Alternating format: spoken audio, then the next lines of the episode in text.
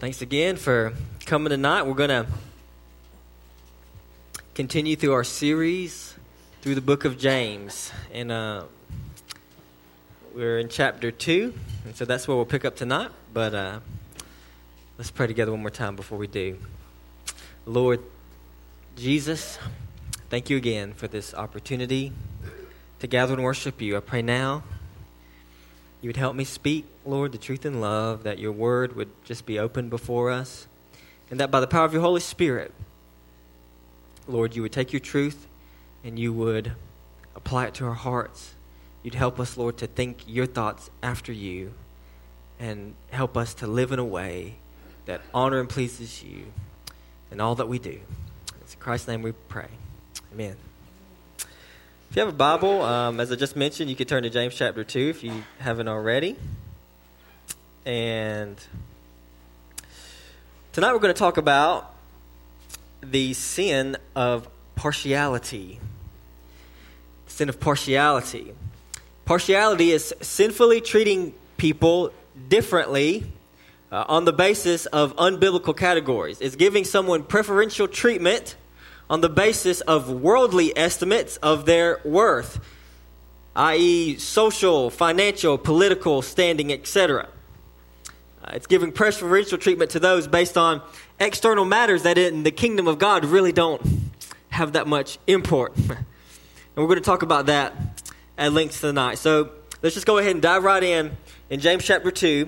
Uh, so if you have a Bible and if you're able and willing, let me ask you to please stand in honor of the reading of God's Word, we're just going to read James chapter 2, verses 1 through 7. James chapter 2, verse 1.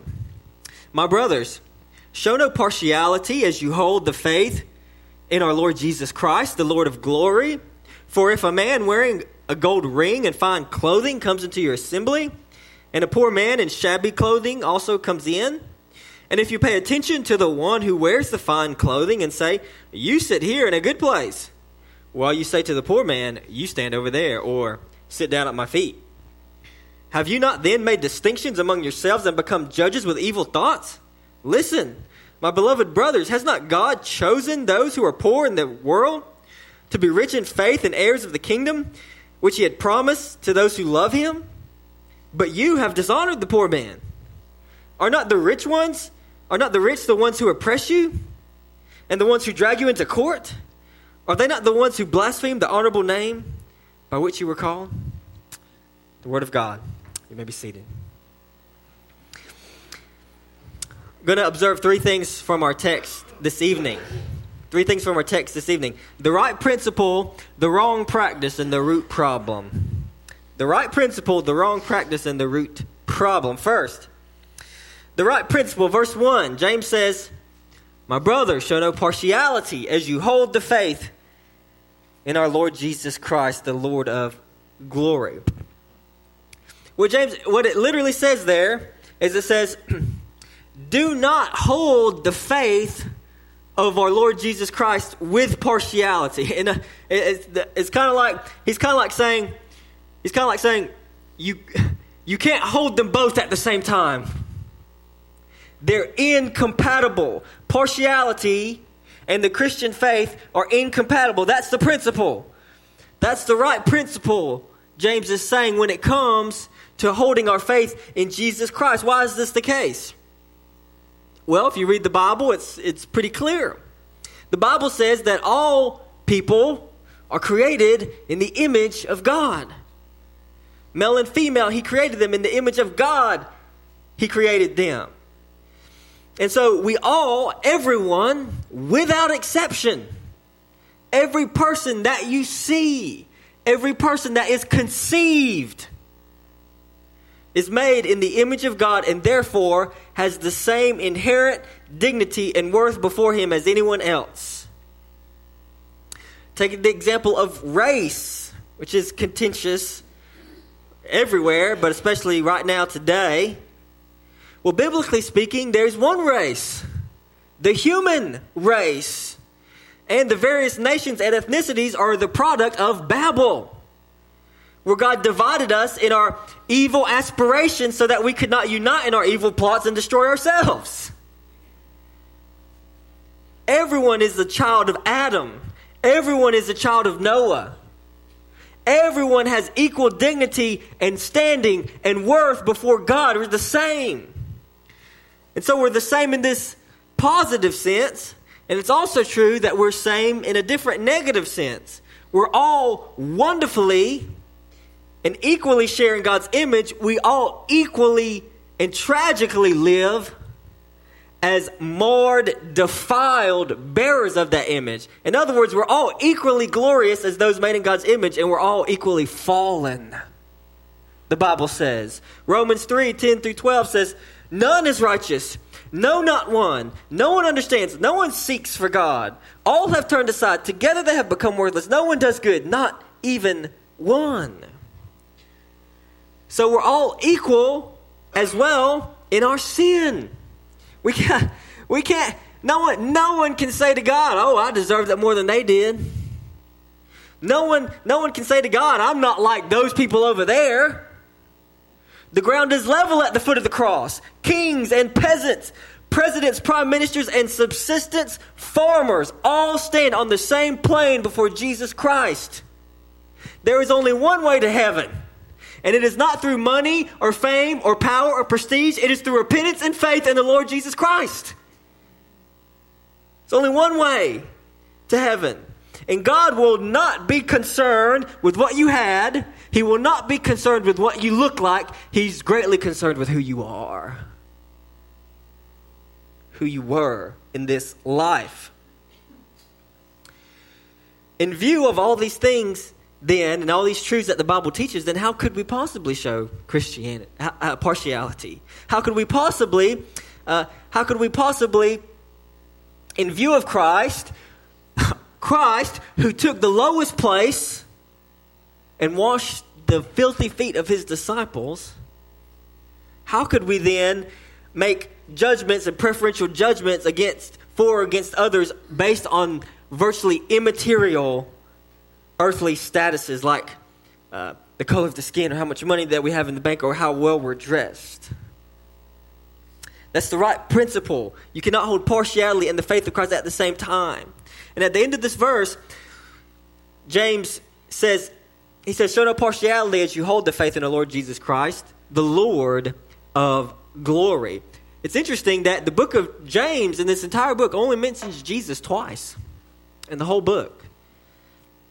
It's more of a it's much more of a practical book than a strictly theological book. But here, Jesus, uh, James does mention Jesus, and he refers to him specifically as the Lord of glory. What does it mean that Jesus is the Lord of glory? Well, Lord of glory was a fairly common title for God in the Old Testament.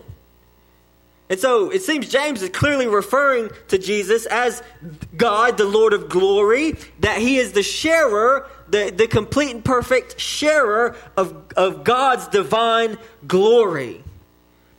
In fact, in Revelation chapter 5, we have the living creatures and the elders, and it says myriads and myriads and thousands and thousands of angels, and this is what they cry out.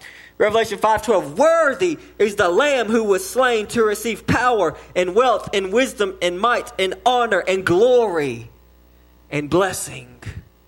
Jesus is the Lord of glory. He is exalted. He's at the right hand of God. There is none like him. All authority on heaven and on earth has been given to him. His voice is like the sound of a trumpet, the crash of thunder, the, the roar of many waters. The Bible says Jesus is the Lord of glory. And it, it makes us ask this question then why would James refer to Jesus here, and why would, refer, why would he refer to him as the Lord of glory in this context on partiality? Well, it might possibly be, be this. Since Jesus is the Lord of glory, then we should be very careful to ascribe to others undue glory. The greatest kings who ever lived, their glory is like a speck of dust floating in the universe of Christ's glory. No one compares to him. And when we put Jesus Christ in his proper place, then everyone else will fall in their proper place too. rather than us ascribing undue glory, partiality to others. So we have number one, the right principle. And number two, Paul give, uh, James gives us the example of wrong practice, the wrong practice. In verses 2 through 4, James says, If a man wearing a gold ring and fine clothing comes into your assembly, and a poor man uh, in shabby clothing also comes in, and if you pay attention to the one who wears the fine clothing and say, You sit here in a good place, why you say to the poor man, You stand over here, or you sit down at my feet? Have you not then made distinctions among yourselves and become judges with evil thoughts? So, what we see here is that you, we cannot hold partiality in the Christian faith at the same time. And in this example, most likely, I think, uh, James is envisioning a weekly gathering of the church.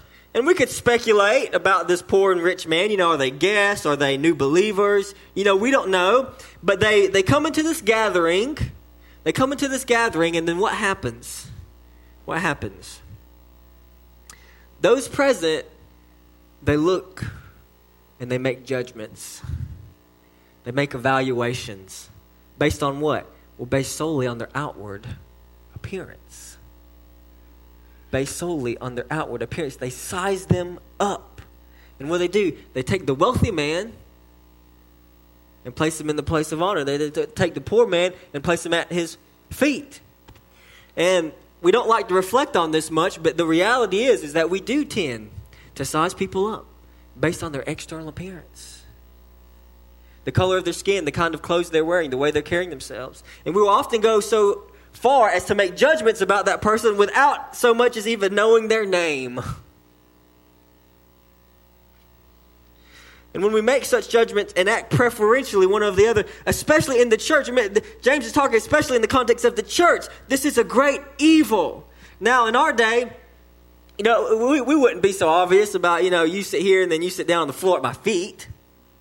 Although there was a day, by the way, not too long ago, when they had separate parts of the church for different people. It wouldn't be so obvious today. But what is James's issue here? He's saying that the problem, their action, is reflected, reflects a deeper problem of what's going on in their hearts. He says, Have you not made distinctions among yourselves and become judges with evil thoughts?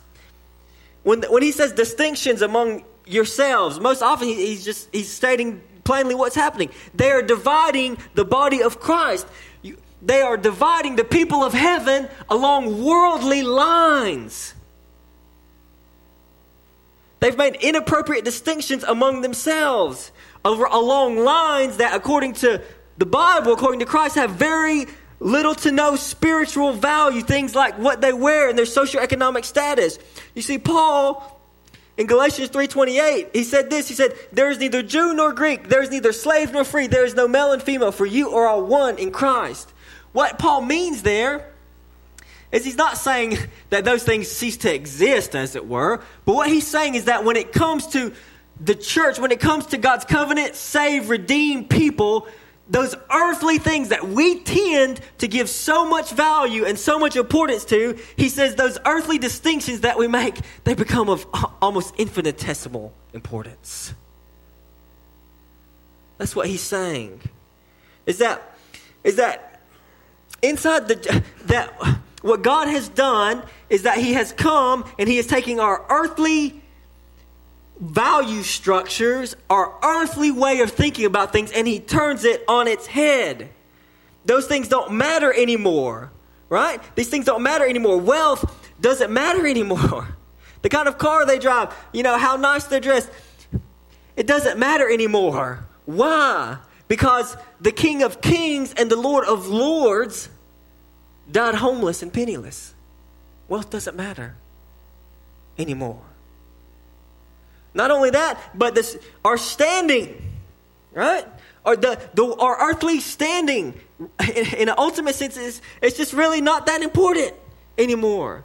The political office we hold, whether we're whether we're uh, the, in the mailroom or we're the CEO, it doesn't matter anymore. Why? Because the most important person in the universe died as a criminal at the hands of the important people.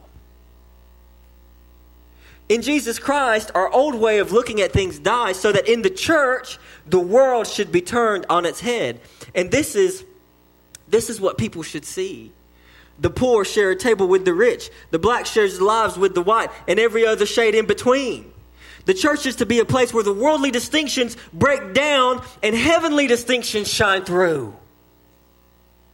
Think about it. Your home, you know, you, you know, humanly speaking, earthly speaking, you might be able to, you can tell where someone's social status is, as it were, by looking at their home. But your home is of little to no value apart from the hospitality you show with it. The green in your bank account is of little to no value apart from the generosity you show with it. The hipness of your clothes is nothing without the holiness of your heart. And external beauty is nothing without the internal brightness of character. You see, God changes the way we think about things, changes the way we look at things, we look at people.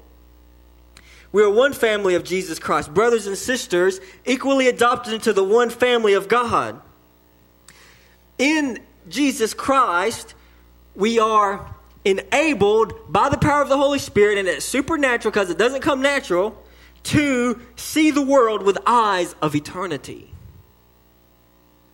When we look at somebody, when we look at someone, God should, can, will give us the capacity to see not just what's, what's before us, what we see with our own two eyes.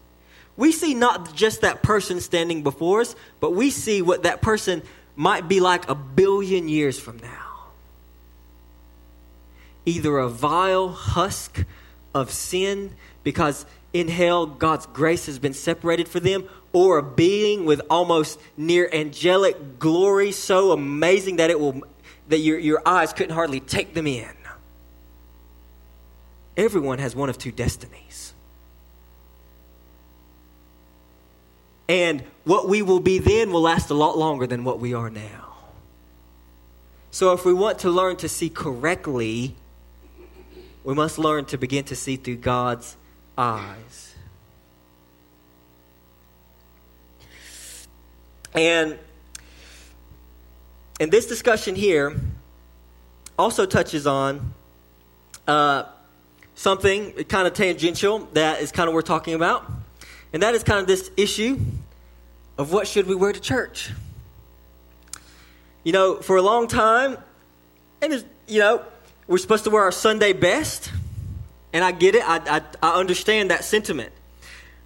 I think for there was a time period where dressing very nice, dressing up was an expression of the heart that says, I want to give my best. And that's right. It's right. We should have the heart that says, I want to give God my best. But of course, if we think about it, we can't make that an absolute. Why? Because clothing is what? It's contextual. In other words, we might wear suit and ties here, but the best clothing that they have in Africa might be a long, colorful robe and a matching hat. And if they wore that in here, we'd be like, what you doing? But guess what? That's their best. In other words, what's best for them isn't what's best for it's contextual, it's cultural. What, con- what constitutes best clothing is actual, actually cultural. It's totally relative to one's culture. And besides that, we understand from the Bible that what God cares about the most is the condition of our heart. Right? So in James's example, he gives the example of a person wearing nice clothes and a person wearing shabby clothes. And there's they're, they're of no spiritual value. In fact, gee, uh, in fact, you know, we all know it's very possible. You know, we could come to church every day in our Sunday best and not love God.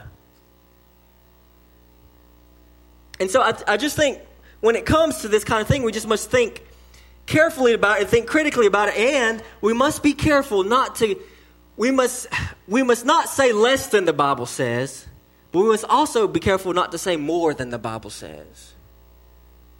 Jesus condemned people for this. Jesus warned the Pharisees. He quoted against them Isaiah in Matthew 59. He says, In vain do they worship me, teaching as doctrines the commandments of men. If you take away from the Bible, you're on dangerous ground, but you're also in dangerous ground if you start adding to it. Last Sunday, last Sunday, I had a woman tell me the reason she wouldn't come to church is because she didn't have a nice dress. Now, to be totally fair, I grant that it was probably an excuse. She didn't want to come. Nevertheless, if what we wear became a hindrance to someone from learning about Christ, we should throw it out. Because clothing, it doesn't matter. I'm, I am 99% sure we, there is no indication in the Bible whatsoever that Jesus wore different clothes on Saturday because they worshiped on Saturday. On Saturday than on any other day. In fact, it's almost certain that he wore the same clothes every day. Right? So it's, it's, just, it's just something to think about. If, the, if what we wear becomes a hindrance to someone, when it comes to the gospel, it's not worth it. It's just clothes, it doesn't matter. So we have the right principle, we have the wrong practice, and finally we have the root problem. Look again in verses 5 through 7 here of James 2. It says, Listen, my beloved brothers, has not God chosen those who are poor in the world to be rich in faith and heirs of the kingdom which he has promised to those who love him? But you have dishonored the poor man. Are not the rich ones who oppress you and the ones who drag you into court? Are they not the ones who blaspheme the honorable name by which you are called? So, James here is just furthering this argument here against these Christians who are in some way showing partiality, and he's getting to the root of the problem, and, and it's really just what we've already been talking about, and that is, is that he's challenging he's challenging them to rethink their assessments, their, their value structures, the way in which they look at the world, right? The Bible says that Christians are the first fruits of heaven, the first fruits of glory. In other words, as the church, we are supposed to be the first gleaming rays of heaven shining into the dark the dark and broken world. And when someone enters this church they should see the worldly distinctions among god's people uh, be evaporated. In other words it should be different in here. It should be different in here just, uh, just an example I mean, just an example and I, have heard a similar example of this in, in other places, where you might have a, I don't know, a custodian who's walked with the Lord a long time, teaching a Sunday school class that has a new believer in it who's a CEO. Why would that happen? Because we think differently here. We look at things differently here. Things should be different in here. Think about it if a person enters the church and they see the same distinctions inside these walls as they see outside these walls, what does that tell them? It tells them Jesus Christ does, makes no difference. And that's a lie. Jesus Christ does make a difference. He makes a difference in the way we think about people, the way we see people, the way we treat people. That, what's the root problem? It's our failure to see as God sees. That's why James he says, "Has not God chosen?" That's what what is, what is James doing? He's trying to correct their thinking. He says, "Don't you know this? Has not God chosen those who are poor in this world to be rich in faith and heirs of the kingdom which He has promised to those who love Him?" What does James mean? Well, you know, I don't think we must be careful not to slip into some kind of reverse partiality where somehow being poor automatically is, is virtuous. It's not. It, it's not in and of itself. God doesn't love people more or less based on whether they have more or less money. But but biblically, and I'm going to explain why, but biblically, it is clear in the whole Bible that God has a special care for the poor, that God delights to exalt the poor, the lowly, the, the societal uh, misfit or social outcast. And there's a couple reasons for this. First, let's look in, in uh, 1 Corinthians chapter 1, verse 26. Paul says this. He says, he's talking to the church at Corinth. For consider your calling, brothers. Not many of you were wise according to worldly standards. Not many were powerful. Not many were of noble birth. But God chose, there it is again, chose what is foolish in the world to shame the strong to shame the wise. God chose what is weak in the world to shame the strong. God chose what is low and despised in the world, even the things that are not, to bring to nothing the things that are, so that no human being might boast in the presence of God.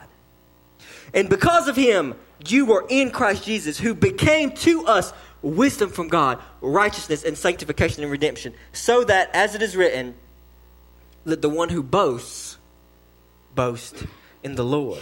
So it's, it's a fascinating argument that Paul uses to prove a point to the church in Corinth. He says, you know, if you read First Corinthians, they were they were, had these favorite teachers. They were falling into the the Greek. The Greeks loved rhetoric. They loved good speeches, right? They were falling in, falling in behind their favorite teachers, exalting these men unduly, having favorites one over the other, right? Partiality, and and and Paul is telling them, look, those things don't matter. In fact, in fact, God, the same thing that James is saying, Paul says, God chooses the foolish to shame the strong.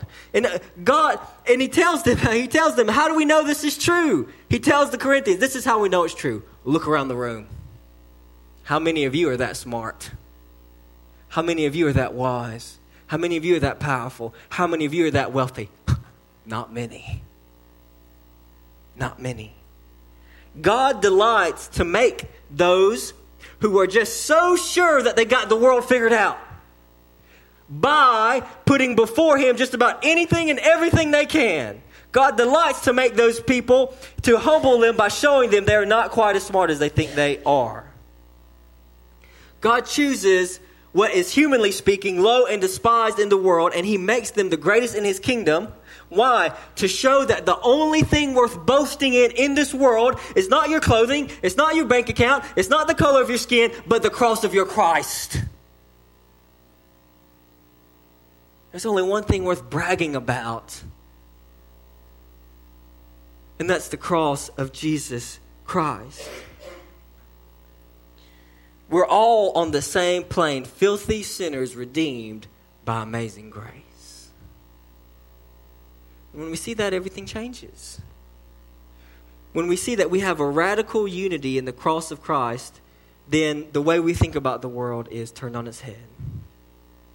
And there's a second reason I think God has ordered things this way.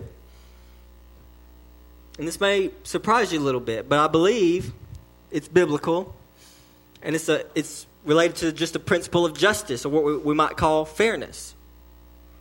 Now, it's, it's obvious if we take time to think about it, but it is God who assigns much or little to various people. It's just reality. Why were we born in America, the most prosperous nation that's ever existed on the face of planet Earth? God did it, He chose it. God's grace. God did not do that for everybody. He didn't. It's just reality. That's the way it is. He has purposes and plans for what he does, and he appoints he appoints to each whom he will.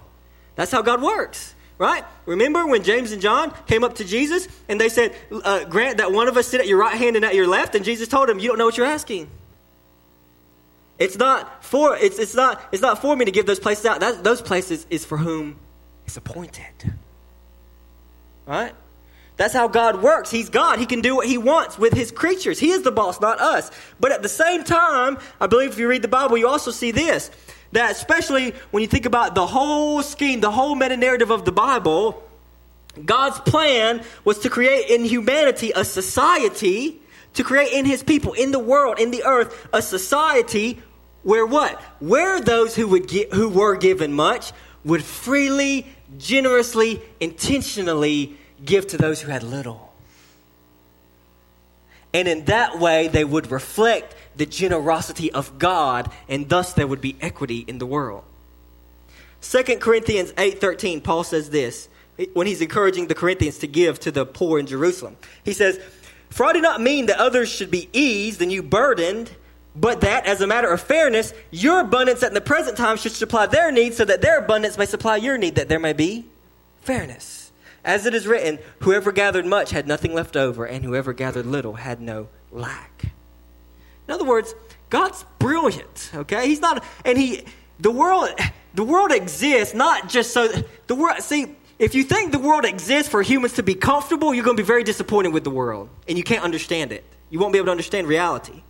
But if you understand that the world exists for God to accomplish His purposes, then the world actually makes perfect sense. If every person had the same amount, nobody could exercise generosity. It'd be unneeded. It'd be meaningless. But God has so appointed that some have more and some have less, so that those have more would have to learn and would have to know how to exercise and to see the generosity of God towards us and to exercise and reflect that generosity of God towards other people. And, and, Jesus said in another context, but I think the principle applies here. Jesus said, To whom much is given, much is required. So yes, it is true that God gives some to more and some to others, and it's also and this is also true that if God has given you much and you just waste it on all yourself and you you get have no care to those who have less than you, guess what? You're going to have to give an account for it.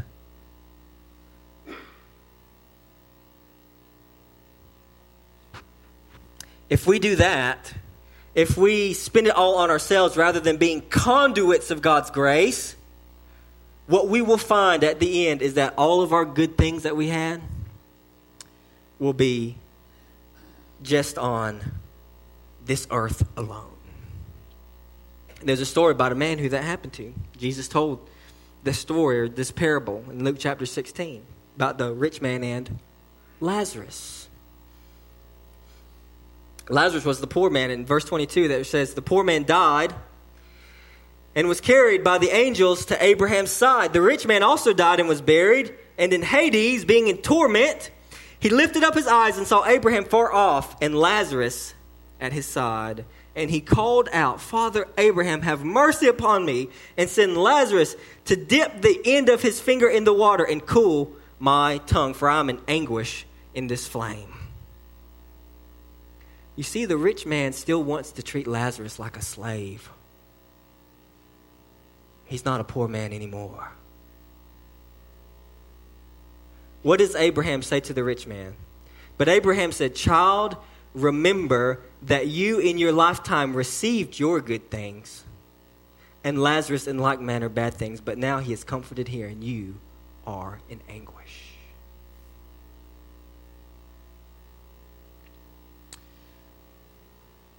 We're supposed to be the Bible's, if God has given us much, then we have responsibility, the Bible says, to be rich toward God to be rich toward God. This is how He's appointed the world so that we would know Him and reflect Him in this world. And finally, finally, James says that show partiality within the church to dishonor the poor is to dishonor God who has chosen them.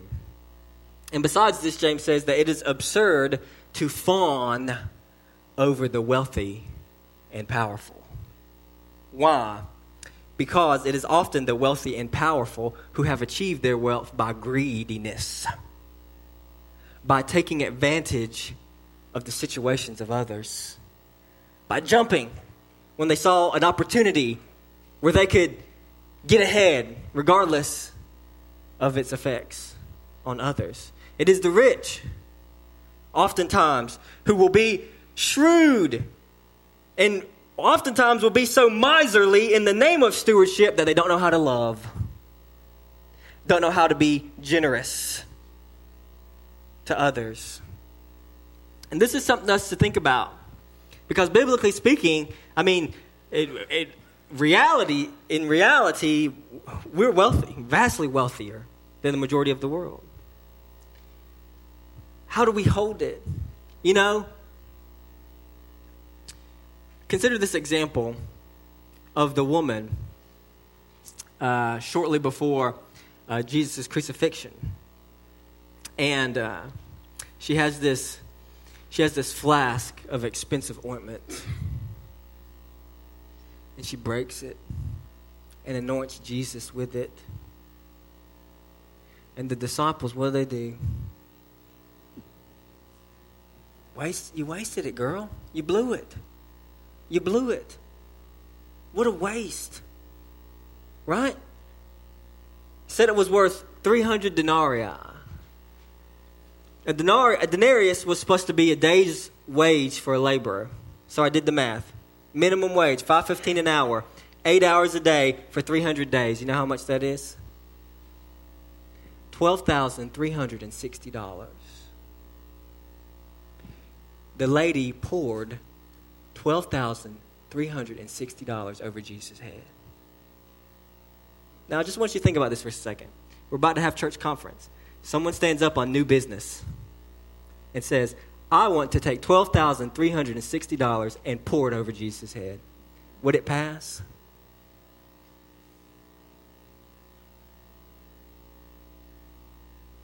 What did Jesus say to the woman? You've honored me, and your name will be remembered. What you have done for me will be remembered for all generations. You see, I'm all for good stewardship. I believe in good stewardship, but sometimes in the name of stewardship, we can just be miserly. We shouldn't be lavish towards ourselves, no, but we should be lavish toward God and lavish toward others and extravagant even in our service to others. He honored her. You see, a person who loves money, you see, person who loves money, when they when they when they saw that, see they didn't get it. They saw that and they said, "What a waste!" They couldn't see that money's of little value to God. He owns it all. Right? They couldn't see. See, a, a person who loves money, they'll tip Jesus, but they'll never be extravagant for Him. So the right principle, the wrong practice, the root problem. What's the root problem? It's our misvaluation of reality. It's not having our minds renewed. It's not obeying Paul when he said, Do not be conformed to this world. Don't think the way the world thinks, but what? Be transformed by the renewal of your mind think differently, think God's thoughts after Him. And if we do, the Bible says we won't show partiality. Let's pray. Lord Jesus, thank you. Thank you for.